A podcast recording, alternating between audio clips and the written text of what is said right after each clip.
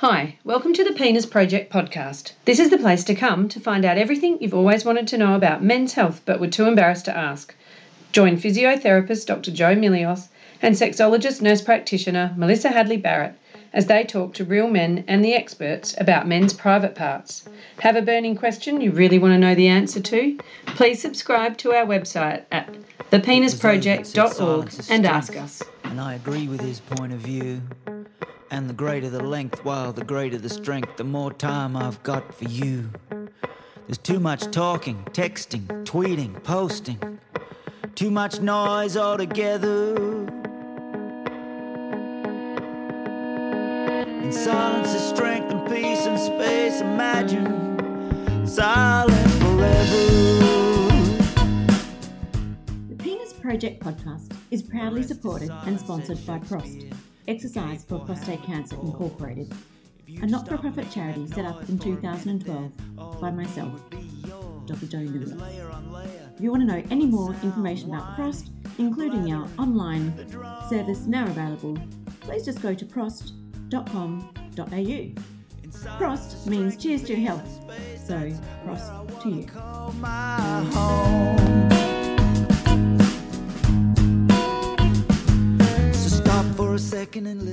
So today we'd like to welcome Percy. Percy was diagnosed with prostate cancer in 2017, in early 2017, and had his operation in April.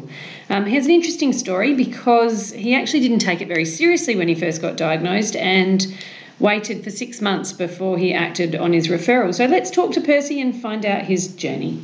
Oh, okay. Hi, ladies. So my PSA was always fairly low. It was always around the mid-threes, and one blood test it went up to, I think, about 3.7, and my doctor said that's fine because I'm old, getting older. And how old are you, Percy? I am 61. So back then you were 58 and your doctor told you you were getting old. 57, okay. Anyway, not that I felt old.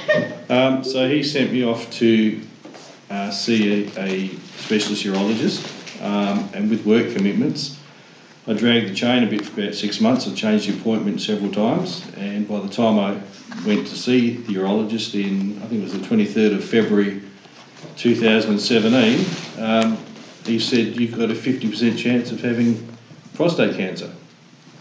And I said, "Okay, so 50% chance of benign cancer?" He goes, "No, cancer's cancer." Benign, you thought the word benign cancer? Yeah, benign cancer. So I thought, oh shit, so so I drove home quite numb, and that same week I had biopsies done which confirmed I had Gleason scores of 7s and 8s, and so it wasn't looking good. So then in the journey waiting for the 6 weeks for the operation, I had I think it's called a PET scan, where they put radioactive dye in your body to make sure the cancer hadn't spread elsewhere because it was so advanced. And luckily it had only just escaped the capsule into some fatty tissue, just minutely. So when I had the surgery, he said he's going to cut far and wide, which he cut far and wide and took out some lymph nodes. And before the surgery I was thinking, God, he's going to cut this out and cut that out. I'm going to be a dribbling mess and... no more erections, but I thought, I want to live. So you want to live, and then your surgeon actually suggested you come along to a physiotherapist. Yeah. And you actually got diagnosed on the 23rd of February, and you must have made a call pretty quickly because I saw you 2 days later on the 25th of February, and then 5 weeks later you had your surgery. So what do you recall of that initial physiotherapy pre-op consult 5 weeks before your surgery? 5 weeks, well... I remember coming and meeting Jo, and then she showed me all these scenarios for the future, which was included penile pumps, vacuum pumps, tablets, injections, and I thought, it was all a bit mind-numbing. Mm-hmm. And my main thing was I didn't want to be peeing myself. Yep. That was number one, and I thought if the pecker still works, well, that's a bonus.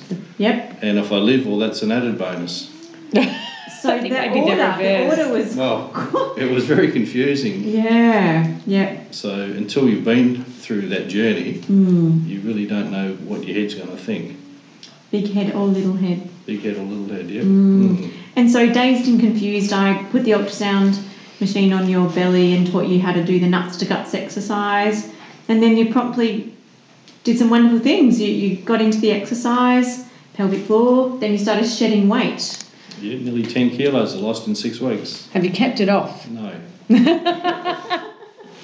Some of it. So then we went and had the surgery. Yep. And can you tell us a little bit about the surgical time, the catheter experience for you? Okay, so prior to the surgery, I had an appointment with the catheter nurse at St. John of God's Hospital. Yeah, yeah. And I remember she showed me the hose pipe they were going to put in to the end of the pecker. And I thought that was surely for a much bigger person than myself. Yes. And she said, no, one size fits all. Okay. Which was, I thought, okay, well, when they put it in, I won't feel it, and I hope I don't feel it when I wake up. So I had the surgery. I went in about 4:30 in the afternoon. I remember waking up about 11:30 that night with all the bells and whistles and compression bandages. Stockings and things, yeah. And I wanted to put my hand down under the pants or the thing to feel it, but I was too scared. You just wanted to make sure you hadn't chopped your pecker off. I just didn't want to feel that hose pipe. So in the morning they got me out of bed. Yeah. And I stood down and had a look at it, and I thought, Christ, where's it gone? Like the whole penis had shrunk, had it? It was probably sticking out 20 millimetres from my body, and I thought... So this, I always tell patients when I see them pre-op, when you wake up and you've got that catheter in there, he's going to be hiding like a turtle head. Don't worry, it's not gone. Yeah, well, that was one thing I was never told by anybody, and I thought, you know, if I sneeze, it's going to disappear.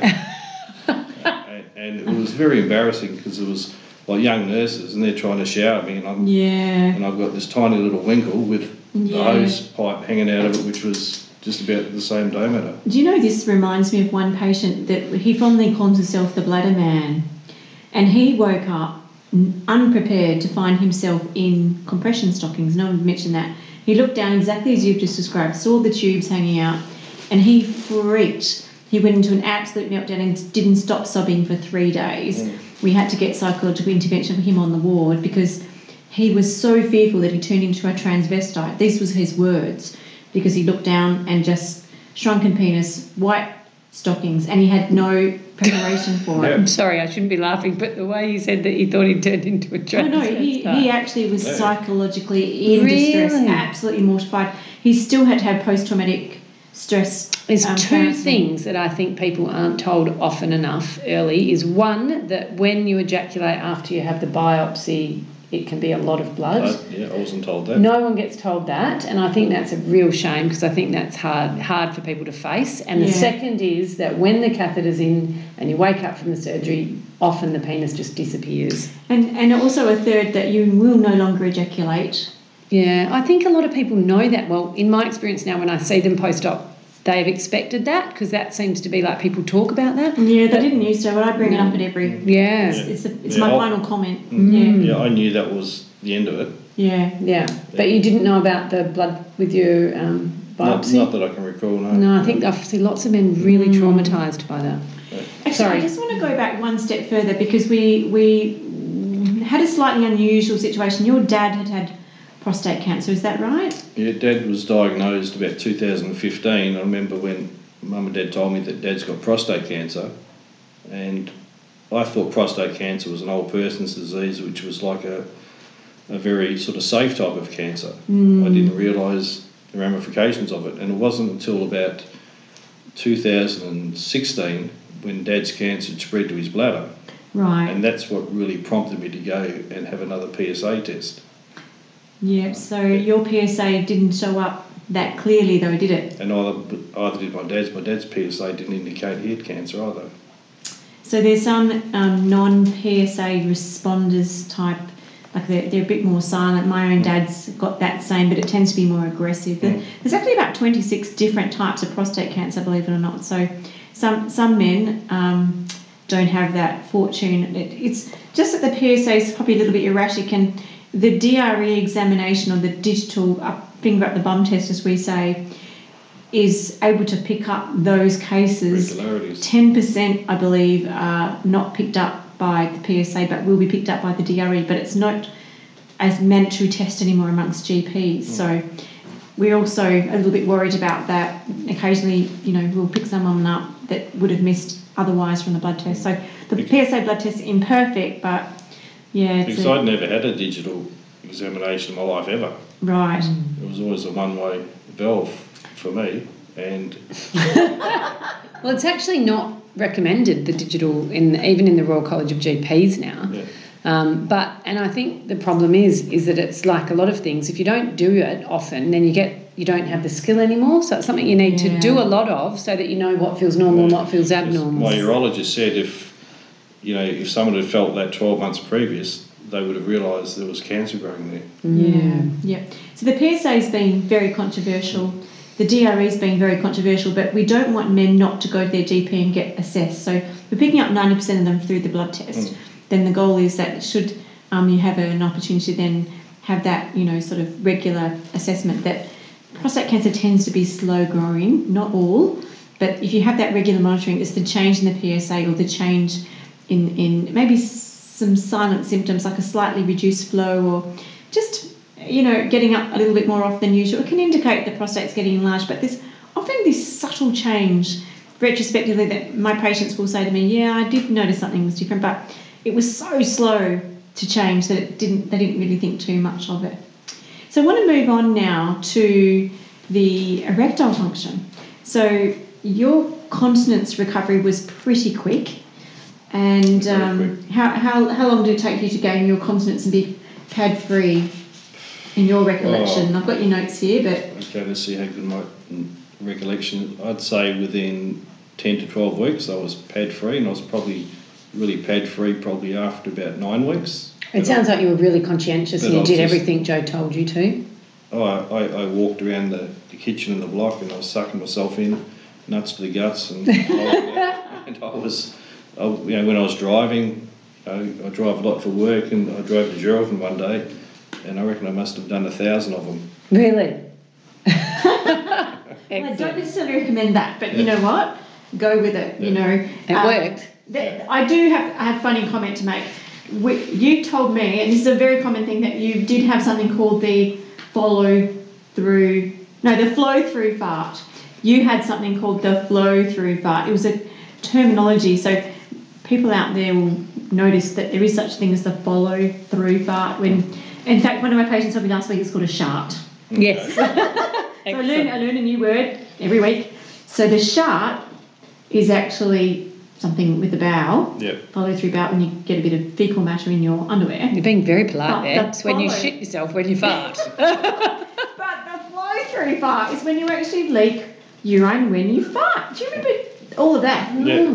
It only happened on a few occasions. Yeah. So I was pretty good at controlling the wind of the farting, and I perfected it by crossing the legs and lifting up one cheek and letting it go. And that's do you know how many guys I've actually shared your little procedure? Can you just talk us through it? Because it's a monumental man skill. So when I had the pad and if I had to break wind, I pissed myself. Yeah. Only mildly. Due to the increased intra-abdominal pressure.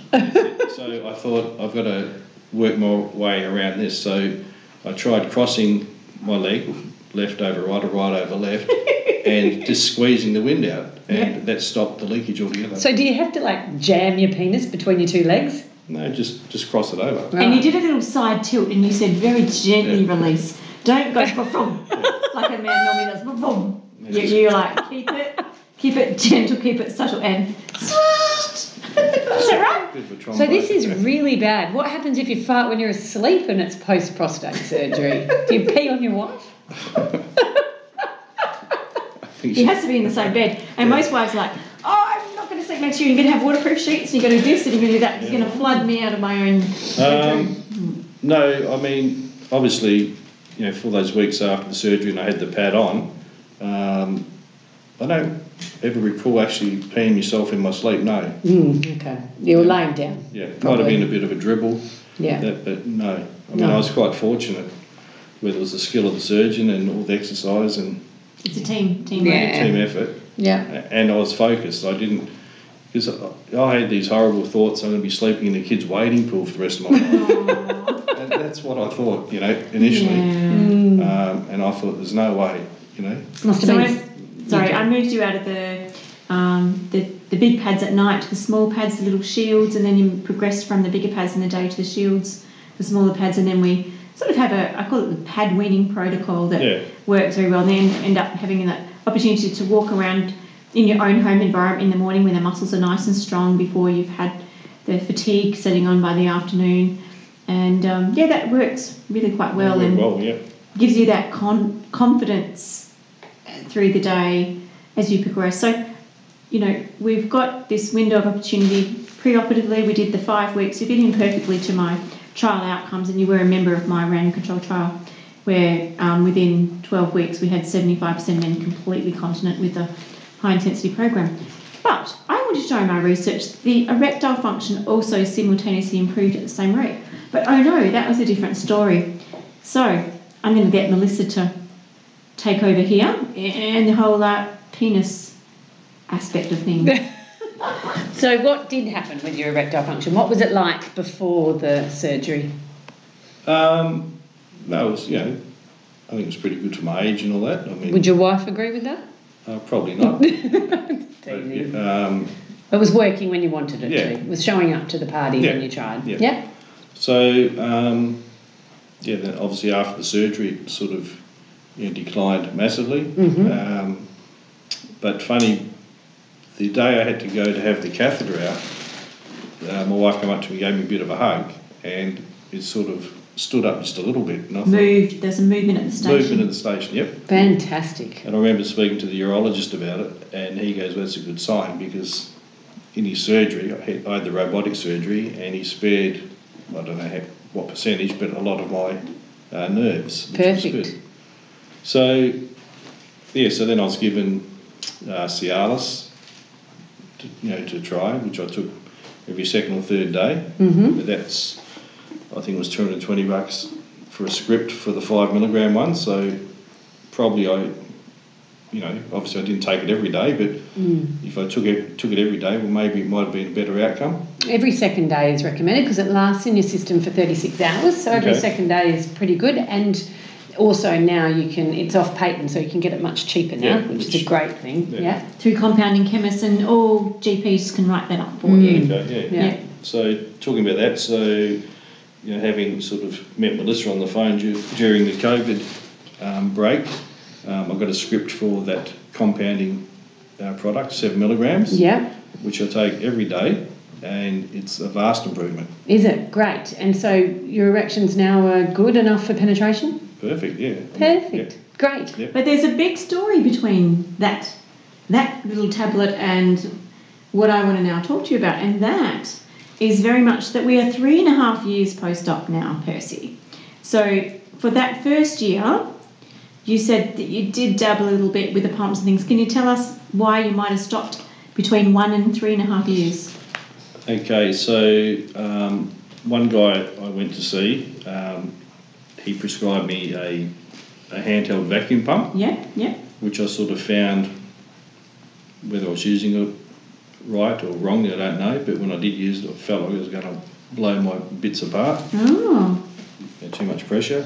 Yeah, so just on that note, I think a lot of guys feel like more is better, that when you use the pump, you've got to pump it right up, but you actually don't. You only need to get enlargement and engorgement in the penis. So I just tell people you only need to get 60, 70%. It doesn't have to be a full erection in there, so it just needs to be comfortable. If you think about lifting your weight with your bicep, it just moves in and out. It's not about blowing it up, and it's exactly the same. Think of it as exercise for your penis. But I think it's normal, and that's what most guys do. They just get carried away and think, whoa, how big can I get this? And you don't need to do it that much. Which is right. And then, so I sort of put that away in the cupboard, and then obviously come back to see Jo for work on my back, and then she told me about this new machine that she had. So we'll just step in there. So Percy had actually visited my physiotherapy rooms for lower back pain and actually joined my yoga classes, which I was very impressed that Percy became a yogi, and that greatly helped just general mobility, back pain and things like that. But you actually had a bit of a sore shoulder and you came to see me after having your back pain resolved with a couple of sessions, and I said, oh, look, the shoulders can be a bit tricky to treat. There's often bursitis, but I've got this new focal shockwave therapy machine I'm trialling out. Have a go with the shoulder. Within 2 sessions, we had that chronic sort of pain much greatly improved. And you said to me, the clincher, Joe, do you reckon the shockwave therapy would help my penile function? And I said to you, well, there's no research, there's no evidence in it, but in post-prostatectomy patients, it's probably potential, but we don't know anything about that. But I said to you, Percy, have you had any tablets recently, like Viagra's? I said, after 3.5 years, maybe there's some life as the nerves have actually recovered, you know, from their healing state or neuropraxic. You took a couple of tablets, and what happened at home in that first week before we even started the shockwave therapy? Yeah, there was movement.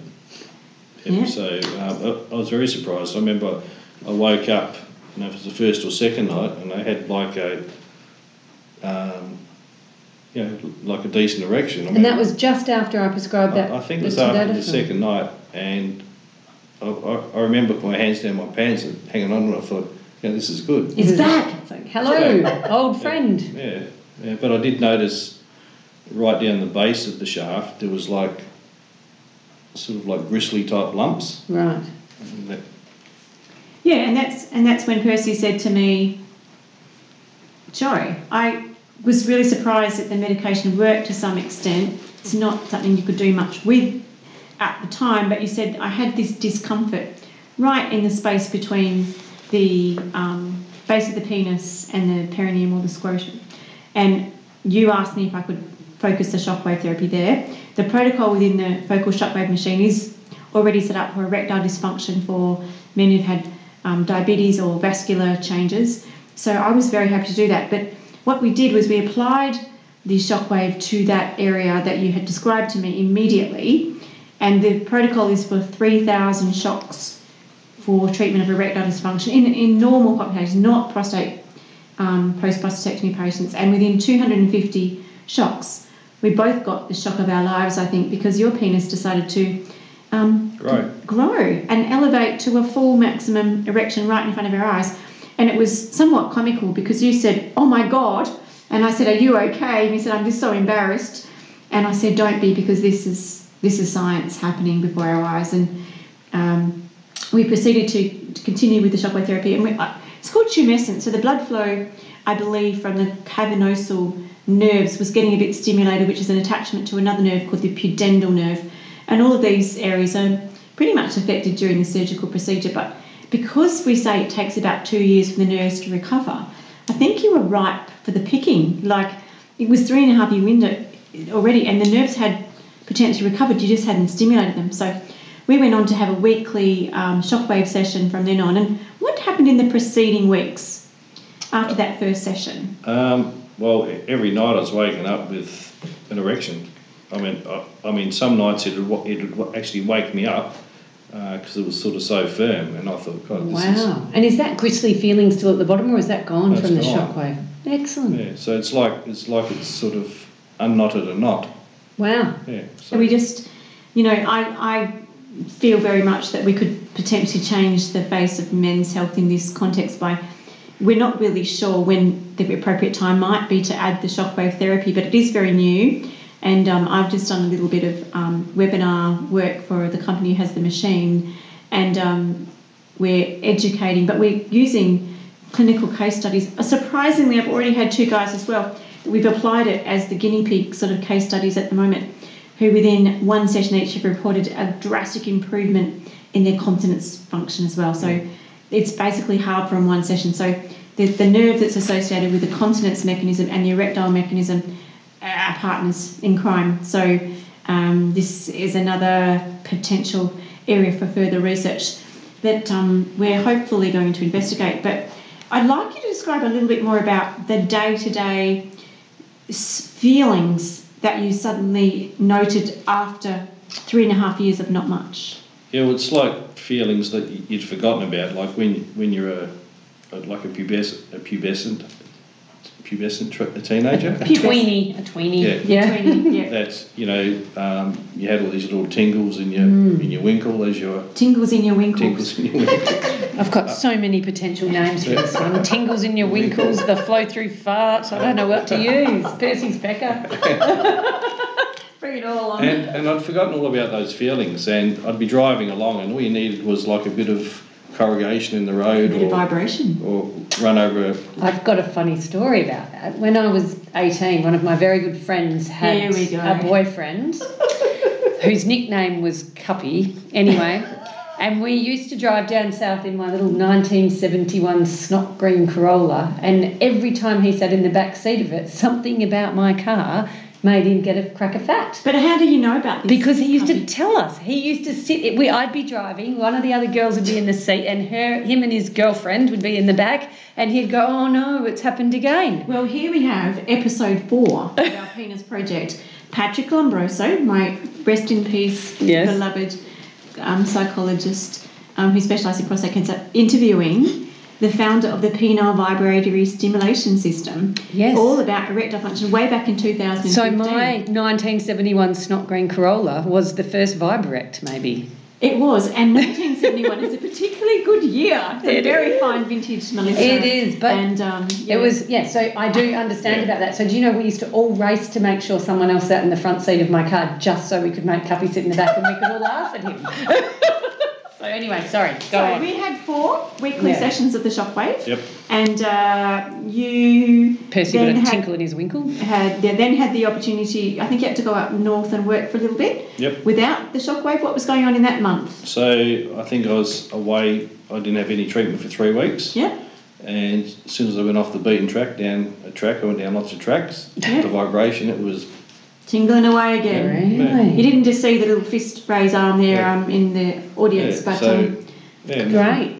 I know this is a bit of a touchy aspect of the recovery there, but you did say to me that you were able to have sexual activity 9 weeks ago, and that was a pretty successful... It was really good. Yeah, and did you need any medication?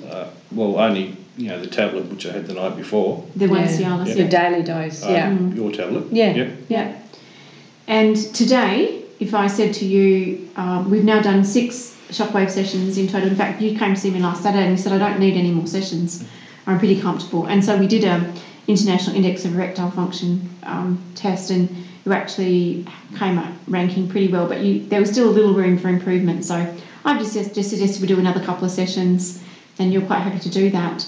I'm also noticing when I provide the shockwave therapy to men who've had radical prostatectomy that you can tolerate the shockwave at the highest possible level. So it's the sensation. It's like a pricking sensation. Yeah. In fact, some of my patients refer to it as the prick machine, versus when I have non-prostatectomy patients receiving it for Peyronie's disease or other things I'm working with, is highly sensitive.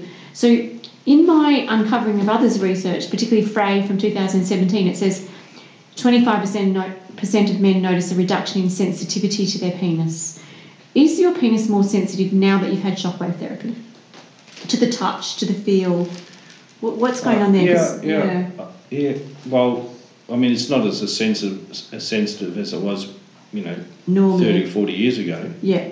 Because I think everything dies as you get older. But... yeah, it's an immense improvement. And do you think that immense improvement, I know it's hard to describe, but the Cialis actually helped initially. Yes.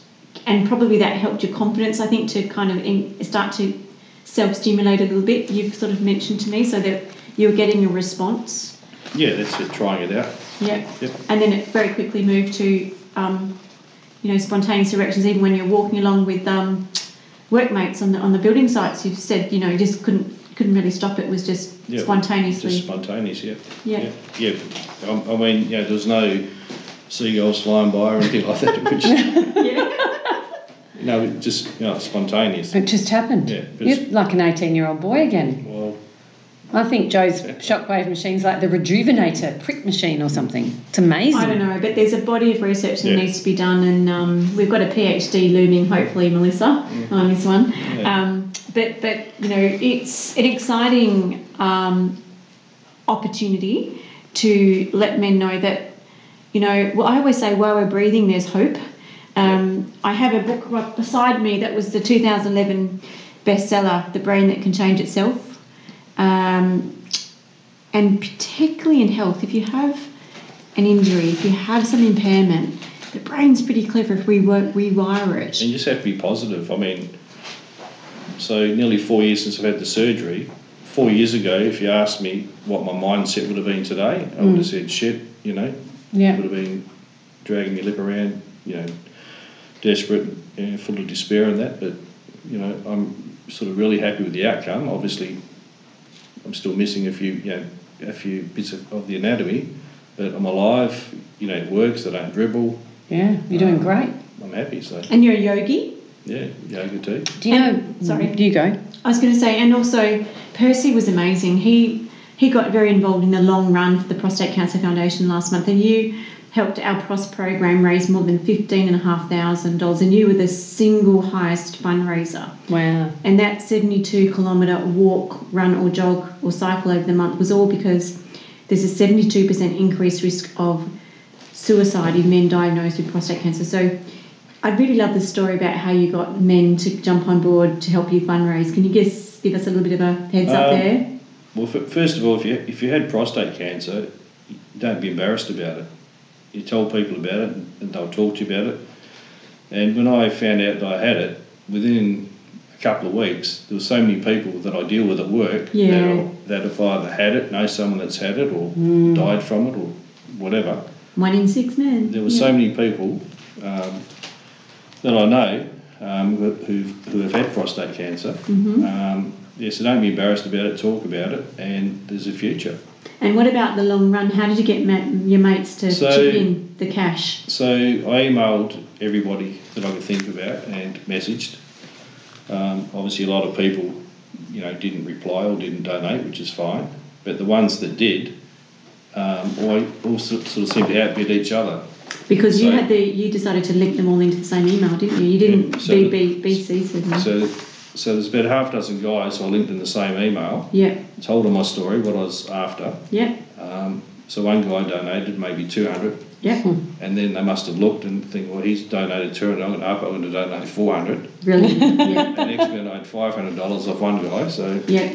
Yeah, so you had like a bidding war going on of who can be the coolest. So it was such a clever marketing strategy from you there, Percy, to think, you know, I'm going to put all these blokes in to the one email, and they did what men do. They muscled each other out with their wallet. Now I want to ask a question back to your dad. Like, what's happened with your dad? So Dad passed away 3 years, well, not 3 years ago, 2.5 years ago, March. From prostate cancer? Yeah. Dad's cancer, when it was diagnosed, obviously we didn't know that it was serious, and I don't think Dad did either, or he was ignorant. Mm-hmm. And unfortunately, Dad's cancer went from his prostate to his bladder, which was then treated, and then he had radiation, and that nearly killed him. He ended up getting perforated bowel and septicemia. Mm-hmm. Poor man. So he survived that, and then unfortunately, it spread to his esophagus and his liver, kidneys, lungs. So this is a perfect example of why early detection and treatment is just so important. And you've got first-hand experience of that. So my dad, he wouldn't have, you know, spoken to anybody about it. Mm. He would have gone to the doctor. The doctor said that. Dad would have said, yeah, that's okay, you know. And you know what, you guys, your dad was diagnosed in about 2015. 15, yep.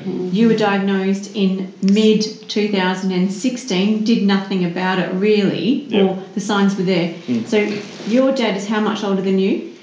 If Dad was alive today, he'd be 84. So he's about 23 years older. He had you when he was 23. Mm. So we're talking about this, as Melissa just said, the advanced prostate cancer of your dad was picked up by your screening earlier, as you know, 23 years younger. So yeah, I mean, it was really Dad's outcome which prompted me to go and get another PSA test. Yeah. It was only 6 months after I'd had my previous one, which apparently was still fine, and it was only my insistence with my GP that I got sent to a urologist. If I hadn't been insistent, even if that, you know. And that, I just think, goes down to that whole genetic link between it, yeah. And just go, you know, if you're at all concerned, if you've got a family history, then get it checked out. Yeah. And there is a 1 in 2 chance. There is a 1 in 2 chance if you're a male with it, that they're a brother, father, son, uncle, grandfather. I mean, and your outcome could have been so different. You know, then you can see that in your very own family between the different paths you've taken. Well, three and a half years ago when I went back to see my urologist, because my blood test that I have every 6 months or every 12 months now, it's, you know, zero evidence of any PSA.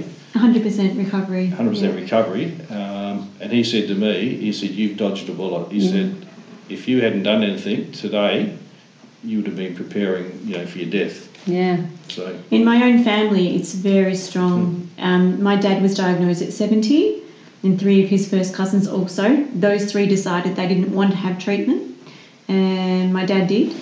The others didn't make it to 72, but my dad's 5 years strong now. Yep. Very, very, very, you know, aggressive in our family as well. But I have 2 brothers, I have 2 sons. They're all aware that, you know, it's something that we're a bit predisposed to in our family. Yep. But I actually have had 2 patients now whose sons have been diagnosed with prostate cancer before their fathers. Then their fathers have gone to have testing and found they've had it, and they've ended up having surgery around the same week. Really? Oh, yeah. It's been quite crazy. And also twins. A number of twins within 2 months, 3 months at times. I've got quite a few brothers. Like, I've got two at the moment, brothers that are both. I've got a man I saw today, actually, is quite interesting. He and his brother have both been diagnosed at the same time. One's chosen the cyberknife, and one has chosen to go down the surgery path. So it's going to be a very interesting thing to watch them. Very interesting, because today I actually scanned a patient at UWA who in 2011 actually never had the opportunity to even have surgery. It was radiation at that time, because his PSA was about 18, and they didn't even contemplate surgery at that time. So he's now very severely incontinent and struggling, because the radiation tends to catch up with you over time as well. So there's actually no research in pelvic floor training in men with radiation treatment. So or erectile dysfunction. Or erectile dysfunction. So there's lots to keep on progressing with, keep talking about. Percy, do you have any final words you'd like to share for any other men, particularly if they're diagnosed today, if they're listening and they've just been diagnosed? If you're diagnosed today, talk to an expert. Don't read what you read on the internet, because I believe 95% of it's false and scares the crap out of you. So speak to someone that's had it, or speak to a professional who knows what they're talking about. And these days we have the wide kind of campaign by the Prostate Cancer Foundation of Australia. We have prostate cancer nurse, PCFA nurses now. There was like a handful of them, I think maybe 12, maybe 6 to 8 years ago. Now there's close to 100, and they're really important, because they're that sort of neutral ground opportunity to seek advice. And you know, one thing I really would like to say is it's really important to take your partner or another set of ears with you, because most men at the first instance are so shocked.